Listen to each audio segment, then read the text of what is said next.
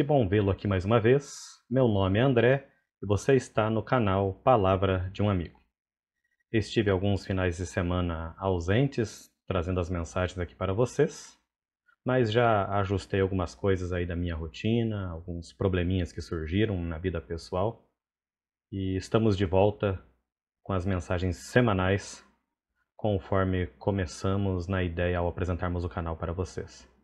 Estou muito feliz também porque chegamos na nossa primeira centena de inscritos no canal. Isso é motivo de alegria. Lembrando que os divulgadores são apenas os amigos, as pessoas que já se inscreveram e que acabam compartilhando as mensagens que temos levado. Então, já que alcançamos a primeira centena, o convite e o pedido continuam o mesmo.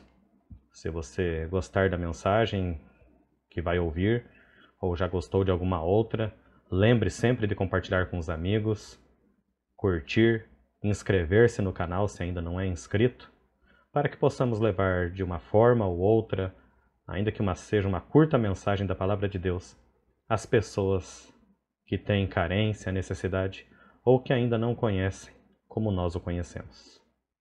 Muito bem. Para retomar esta série de mensagens que temos levados, para esta semana pensei num tema de certa forma até difícil de nós admitirmos para nós mesmos. E o título da mensagem da reflexão da semana é Quando servir a Deus não basta. Estranho nessa, né, esse título. Servir a Deus, de certa forma, deveria ser o nosso sonho de consumo. E agora você está me dizendo, André, que servir a Deus não basta? Pois é. Vou tentar trazer para você uma ideia que a gente pode tirar de uma passagem específica da Bíblia, que muitas vezes servir a Deus não basta. Constantemente, eu e você, nós, somos confrontados com a ideia de sermos ou de sermos melhores que os outros. Por mais humilde que eu e você sejamos, humildes que eu e você sejamos, nós invariavelmente, em um ou outro assunto, aspecto, acreditamos que somos melhores que os outros. Como religiosos, que a maioria das pessoas que assistem esse canal são, nós também costumamos ser juízes da vida alheia, em especial das pessoas que não acreditam em Deus como a gente. É sempre fácil criticar o outro. E ao termos esse tipo de pensamento julgador, surgem frases típicas de crentes do mundo moderno ao tratar o insucesso da vida alheia. Por exemplo, talvez você já tenha ouvido frases dessa natureza. É, esse camarada só está assim porque não larga a bebida. Se ele não bebesse como eu, quem sabe teria uma família melhor, uma vida melhor. Não estaria correndo risco de desemprego. É, esse camarada só está sofrendo desse jeito na vida dele porque ele não consegue largar o cigarro. Se ao menos ele fosse como eu e não fumasse. É, tal pessoa só está sofrendo assim porque trai a mulher, trai o marido. Se ao menos ele fosse fiel como eu sou fiel a aparente melhor conduta que eu e você podemos ter como cristãos tem endossado, infelizmente, uma contabilidade mesquinha, aonde nós acabamos entendendo o relacionamento que temos com Deus como o tanto de mal ou bem que eu e você podemos fazer. Você lembra da proposta de uma parábola de Jesus da oração do fariseu e do publicano? Eu gostaria de ir com você até o capítulo 18 do Evangelho de Lucas para nós lermos esta parábola. Lucas, capítulo 18, versos 9 a 14. Eu estou localizando aqui na minha Bíblia e vou ler com você para nós relembrarmos alguma coisinha, porque Jesus já tratou desse assunto. Capítulo 18 do Evangelho de Lucas, dos versos 9 ao 14. Eu leio assim aqui na minha Bíblia. Propôs também esta parábola a alguns que confiavam em si mesmos, por se considerarem justos, e desprezavam os outros. Dois homens subiram ao templo com o propósito de orar. Um, fariseu, e o outro publicano. O fariseu posto em pé orava de si para si mesmo desta forma: Ó oh Deus, graças te dou porque não sou como os demais homens, roubadores, injustos e adúlteros, nem ainda como este publicano. Jejuo duas vezes por semana, dou o dízimo de tudo quanto ganho. O publicano, estando em pé, longe, não ousava nem ainda levantar os olhos aos céus, mas batia no peito, dizendo: Ó oh Deus, sê propício a mim, pecador. Outras versões dizem: Ó oh Deus, tem misericórdia de mim, pecador. Digo-vos que este desceu justificado para a sua casa, publicano, e não aquele, porque todo aquele que se exalta será humilhado mas o que se humilha será exaltado. Desta passagem nós poderíamos tirar inúmeras aplicações, mas lembre que a proposta que fiz na mensagem, na reflexão dessa semana para você é: quando servir a Deus não basta. Aqui nós encontramos um problema que Jesus destacou o contraste entre o fariseu, a oração do fariseu e a oração do publicano. Nesta parábola existe uma condenação clara a confiar em si mesmo. E quando eu falo em confiar em si mesmo, eu não estou falando aqui de autoestima. Esta é importantíssima na vida de quem é cristão, de quem não é cristão. Eu preciso ter autoestima e das boas, alta, renovada.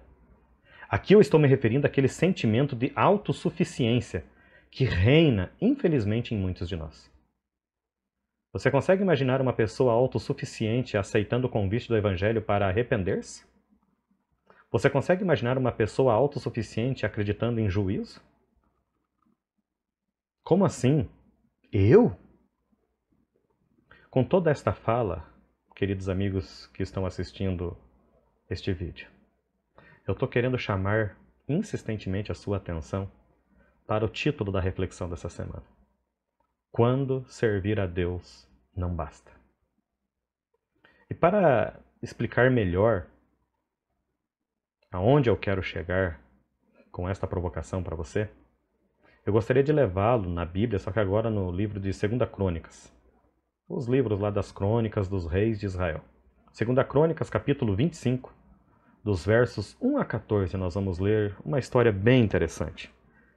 Vamos ler a história de um dos reis, não é dos mais famosos, dos reis de Israel, de Judá, mas uma história que vai trazer a aplicação que a gente precisa para entendermos a proposta feita na reflexão dessa semana. Segunda Crônicas, capítulo 25, nós vamos ler dos versos 1 ao 14. Era Amazias da idade de 25 anos quando começou a reinar, e reinou 29 anos em Jerusalém. Sua mãe se chamava Jeoadã, de Jerusalém.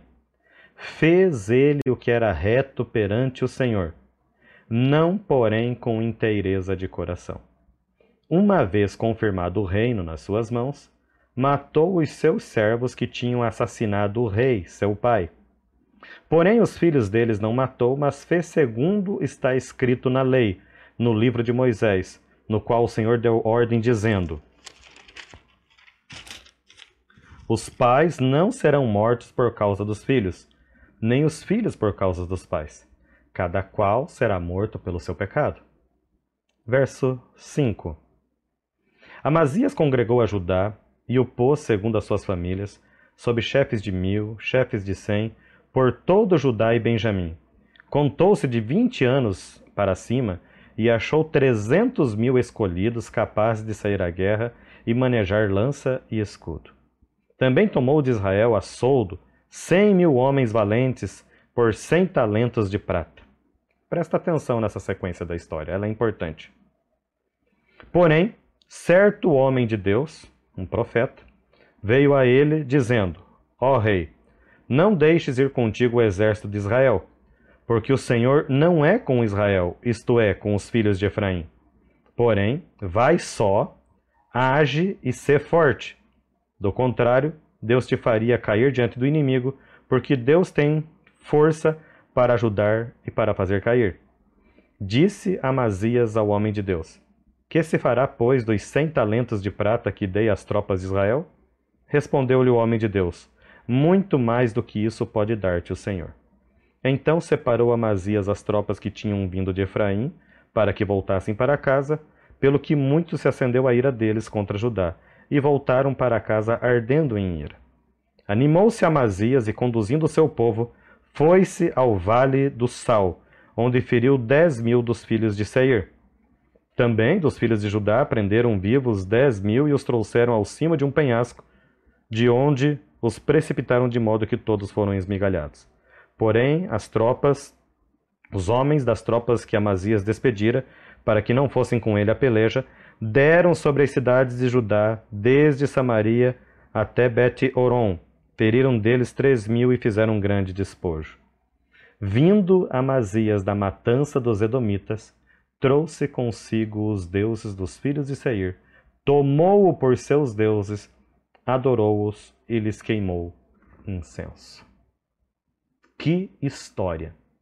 Eu não sei se você já tinha parado para prestar atenção no relato, na história deste rei em particular de Judá, o rei Amazias.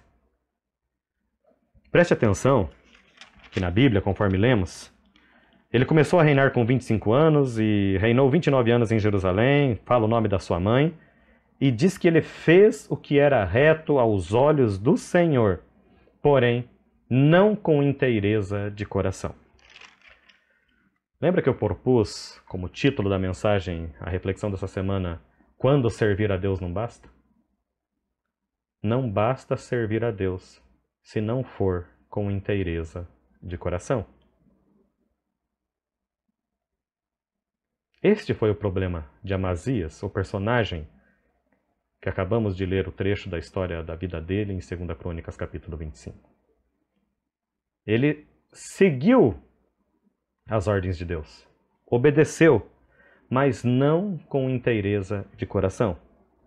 Preste atenção na história que a Bíblia mesmo apresenta no relato que nós lemos, para tentar nos explicar o porquê do autor bíblico ter feito esta observação que ele não estava com inteireza de coração.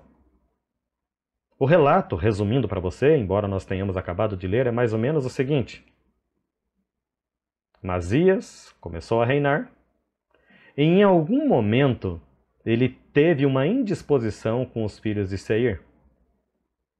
E ele quis sair à guerra. E eu penso que ele, de alguma forma, ele estava preocupado, temendo a capacidade do exército inimigo. Ele ajuntou 300 mil homens de guerra de Judá e Benjamim, as duas tribos que compunham o Reino do Sul e ainda pagou a cem talentos de prata mais cem mil homens de Israel. Ou seja, Amazias, naquela situação contra os Edomitas, tinha nada mais, nada menos que um exército disponível, já pago inclusive, de 400 mil homens à sua disposição. 300 mil da sua própria gente, do seu próprio povo, e 100 mil dos irmãos vizinhos, as dez tribos do norte, que a Bíblia chama de Efraim, porque era a maior delas, pagos por talentos de prata. Aí vem um profeta do Senhor, um homem de Deus, e fala: Masias, se você subir com esses cem mil homens de Israel, você vai perder. A derrota é certa. E aí nós começamos a entender o porquê que este rei não tinha o seu serviço ao Senhor com inteireza de coração. Assim que o profeta fala que ele não deveria subir com Israel, porque certamente seria derrotado, a preocupação dele não foi perguntar por quê, ele até confiou, acreditou que era verdade o que o profeta estava falando. Ele não desafiou, questionando a ordem de Deus, mas a pergunta que ele fez teve a ver com dinheiro. Beleza, eu vou obedecer a Deus, mas o que eu faço com a prata que eu já paguei? E aí ele teve que responder uma coisa óbvia, que sempre nós ouviremos da boca de homens de Deus ou do próprio Deus quando nos queixarmos de coisas de finanças. Muito mais tem Deus para te dar, rapaz. Não esquenta a cabeça com o que você está perdendo. A Bíblia diz que ele despediu em paz, do ponto de vista dele, Amazias, os seus primos irmãos ali de Israel. Eles não gostaram muito. Na sequência do texto, nós até vemos que eles provocaram grandes despojos nas cidades próximas ao irem voltando para Samaria. Provocaram alguma destruição, tiraram muito despojo, mataram mais de 3 mil pessoas. Mas o que fica dessa história é que Amazias, ainda que preocupado com os talentos de prata que havia perdido ao despedir os israelitas sem eles terem prestado serviço algum, ele obtém vitória. Ele sai vitorioso. Ele obedeceu ao Senhor. Ele serviu ao Senhor. Mas você prestou atenção no verso 14? Vindo Amazias da matança dos Edomitas, trouxe consigo os deuses dos filhos de Seir, tomou-o por seus deuses, adorou-os e lhes queimou incenso. Você sabia que este é um fato único na história dos reis de Judá, de Israel? Normalmente havia infidelidade num momento de baixa, num momento em que Deus permitira a minha derrota. Este é o único caso da história dos reis de Judá, aonde um rei obtém vitória e comemora a vitória dada pelo Senhor Deus com a idolatria. E aí eu insisto: servir a Deus não basta. Precisamos servir a Deus com inteireza de coração. Em nosso relacionamento com Deus, precisamos ter inteireza de coração. Mas com certeza você já está se perguntando: ok, André, eu já entendi o recado. Mas como ter inteireza de coração? Como não ser como o rei Amazias? Como obedecer a Deus sem ser no automático? Que é uma expressão que nós usaríamos nos dias de hoje, muito provavelmente ao citarmos a situação da vida espiritual de Amazias. Eu tenho um verso ainda para ajudar a responder. Nas minhas mensagens você não vai ver uma resposta assim, ó, faça assim, assado. A vida espiritual, infelizmente ou felizmente, ela não é como uma receita de médico. Quando estamos com algum tipo de dor, tome este comprimido três vezes ao dia, por tantos dias, e se não melhorar, volte aqui. Gostaria eu que a vida religiosa, a nossa vida espiritual pudesse ser encarada dessa forma, mas não é. O que nós podemos lançar no seu coração, no nosso coração, são algumas possibilidades, alguns, algumas alternativas, alguns procedimentos, algumas práticas para que a gente possa tentar encontrar o caminho, deixar que o Espírito Santo atue em nossas vidas. E uma dessas dicas nós encontramos em Provérbios, capítulo 23, o verso 26. Abra sua Bíblia em Provérbios capítulo 23, o verso 26. Dá-me, filho meu, o teu coração, e os teus olhos se agradem dos meus caminhos. Este, os teus olhos se agradem dos meus caminhos, no texto original em hebraico, ele sugere a ideia de praticar os meus caminhos que os teus olhos se agradem é praticar. Fica até, de certa forma, claro para nós, com outros pensamentos podemos ter. Aquilo que nos agrada, nós praticamos. Se me agrada caminhar, eu pratico caminhada.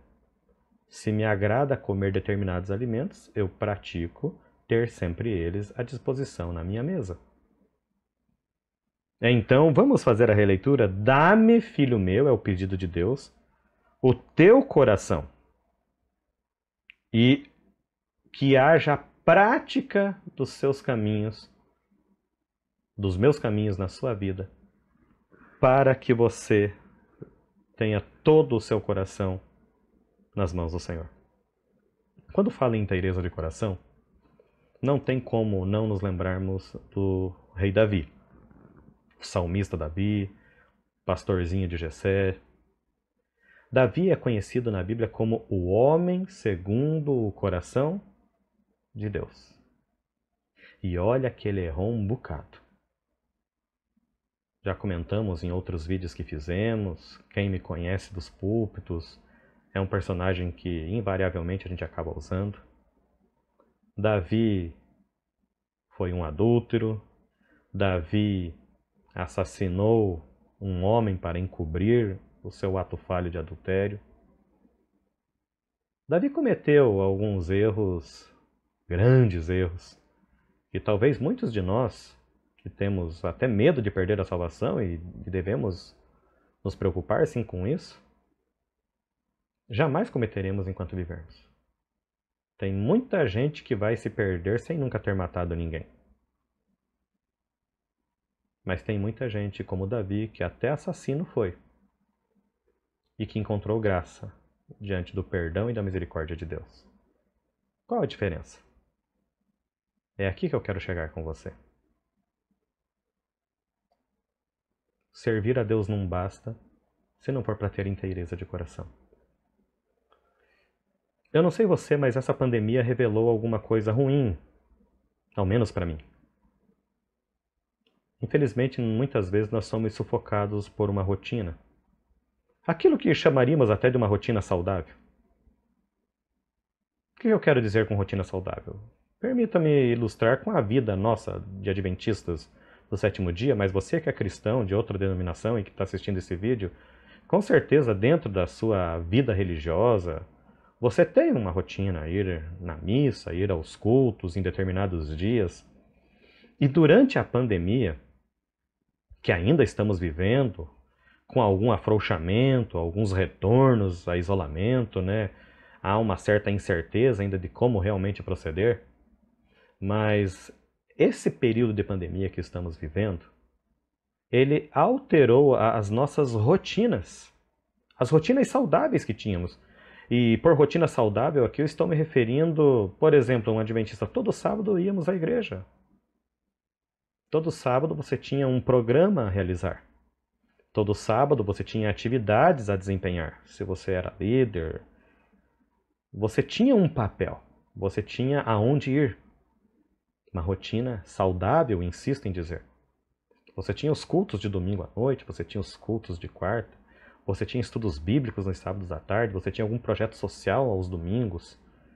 Nós tínhamos uma rotina e de uma hora para outra eu e você não podemos fazer nada disso para nos mantermos vivos, diminuirmos as chances desse vírus temido se proliferar numa escala que os hospitais não dariam conta, por autoridades governamentais, nós fomos orientados e estamos ainda sendo orientados a ficarmos em casa, a evitarmos aglomerações e essa história toda que você conhece.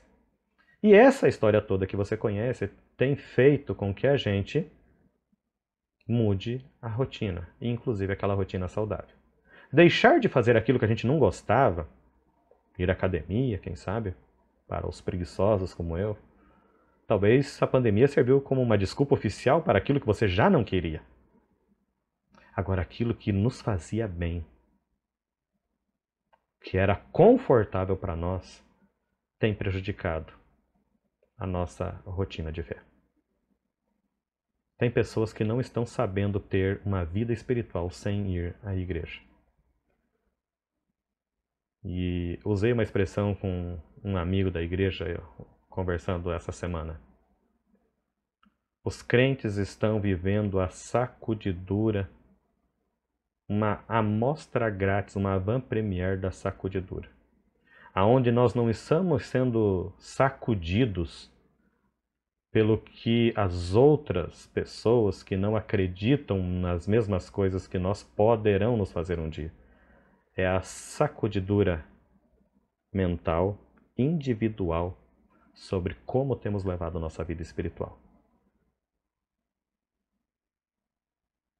Se você olhar para a tua vida espiritual no período de pandemia que começou no mês de março, você está melhor ou pior do que quando começou a pandemia? Ou será que temos sido como o rei Amazias? Apesar de estarmos desfrutando grandes bênçãos, afinal de contas, eu e você ainda estamos vivos, nenhum acidente nos acometeu, não morremos. Pessoas morrendo de Covid em todos os estados, em todas as cidades. Queridos nossos perdendo a vida, muito próximos mesmo de nós. E você a despeito de, da, da dor que você possa estar enfrentando, você está vivo. Não lhe faltou o pão, não está lhe faltando alimento, apesar da alta absurda dos preços dos alimentos. O mundo está um caos, o cenário está altamente desfavorável, mas eu e você ainda podemos agradecer.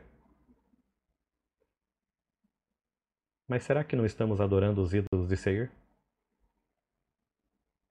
Quando a gente lê a história de Amazias, parece que esse rei fez uma coisa absurda. Nossa, eu jamais faria igual. Como ele pôde ser capaz? A pergunta que eu faço: será? Olhe para você.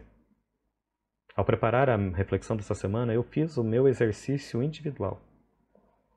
E tudo que eu proponho de provocação para você, eu primeiro provoco a mim mesmo.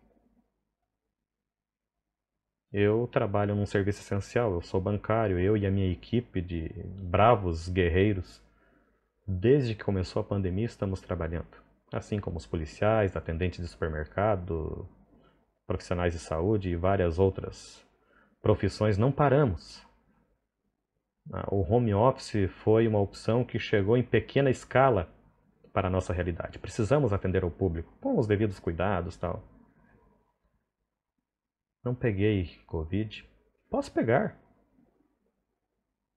Não sou melhor que ninguém por ser crente, mas até agora não peguei. Minha família também ninguém pegou minha mãe, familiares que estão em outros estados, estão todos bem, com seus problemas, com suas dificuldades. Ninguém da família com nenhuma necessidade maior do que já existia antes. A vida está sob controle. Deus tem nos dado vitórias como deu a Amazias. Mas ao olhar daí para a minha vida espiritual, para a vida espiritual das pessoas que eu sei que estão sendo e continuam sendo abençoadas, como ela está. Insisto, será que temos ido, assim como Amazias, adorar ídolos, mesmo com vitórias que Cristo tem nos dado? Queridos, servir a Deus não basta. Não é garantia de nada a não ser que a gente sirva a Deus com inteireza de coração. Nesta vida, as rotinas saudáveis muitas vezes poderão nos ser tiradas, como foram agora.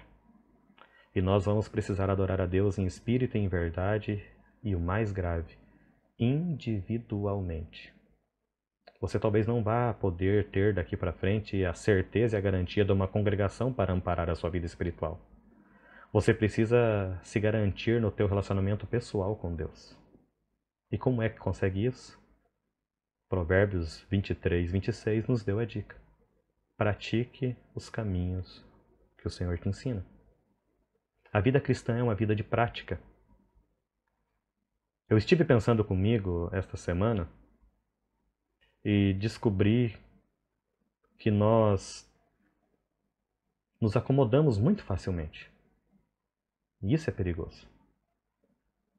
Nos acomodamos e as inúmeras programações da igreja, seja qual seja o segmento religioso que você segue, nos davam a ideia de que estávamos adorando ao Senhor. E na verdade, eu chego ao atrevimento de dizer que só estávamos preenchendo o nosso tempo. Porque a hora que fomos privados da presença aos cultos, parece que não temos vida religiosa. E a ideia de ir à igreja deveria ser apenas para comemorar as vitórias que nós temos no dia a dia. Ou seja, as vitórias devem continuar acontecendo na nossa vida. Nós apenas não estamos podendo comemorar. E assim como as pessoas que fizeram aniversário, casamento, no auge aí da pandemia, e que deixaram a comemoração para outro momento, mas estão vivendo plenas, felizes dentro das bênçãos que têm recebido, assim deveria estar sendo a vida das pessoas que frequentam igrejas. Deveríamos estar acumulando motivos para quando voltarmos a comemorar, só seja festa nas nossas reuniões com os nossos amigos e irmãos da igreja. Mas não tem sido isso que a gente tem visto. Os poucos cultos que temos retornado, as frequências diminuíram. Alguns irmãos nem têm ido à igreja e eu me preocupo, talvez não estejam mais nem assistindo vídeos, as publicações ao vivo de N opções de cultos que nós temos. O vídeo da semana é mais uma reflexão, um desabafo, para que eu e você possamos valorizar mais as bênçãos que nós temos recebido. Que o espírito de Amazias não reine na prática da nossa vida. Que a gente receba bênçãos de Deus e que a gente reconheça essas bênçãos, adorando o único Deus verdadeiro. Que nenhum tipo de ídolo venha interromper ou nos fazer comemorar de forma errônea aquilo que graciosamente Deus tem nos dado. Se temos vitórias em Cristo, é a Cristo que devemos adorar. Se você reconhece que tem sido vitorioso, que bênçãos têm acontecido na sua vida, não deixe que nenhum tipo de idolatria invada a sua vida. Não deixe que a idolatria da ausência aos cultos alcance a tua vida. Deus te conservou vivo até agora. Deus tem colocado comida na tua mesa. Deus tem te dado amigos. Deus tem te dado todo o suporte. A Ele toda a honra, todo o louvor. Volte a frequentar os cultos, meu irmão. Volte a frequentar a missa, você que é católico. Volte a acreditar a tua célula.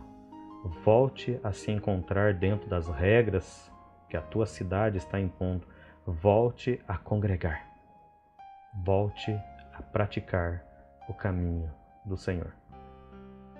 Que seja essa a minha tua oração, é o meu desejo para você. Amém. Eu gostaria de orar com você antes de nos despedirmos. Senhor nosso Deus, ajuda-nos, ó Pai. Essa pandemia nos pegou nos pegou de surpresa.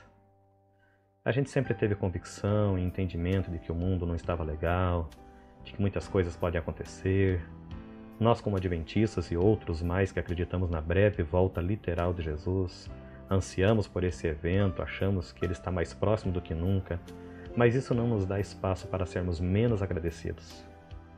O Senhor disse que muitas coisas ruins aconteceriam antes da volta de Cristo Jesus.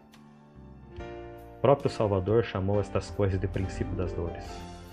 E às vezes temo que nós, individualmente como povo, não estamos sabendo encarar nem o princípio das dores. Imagine coisas maiores.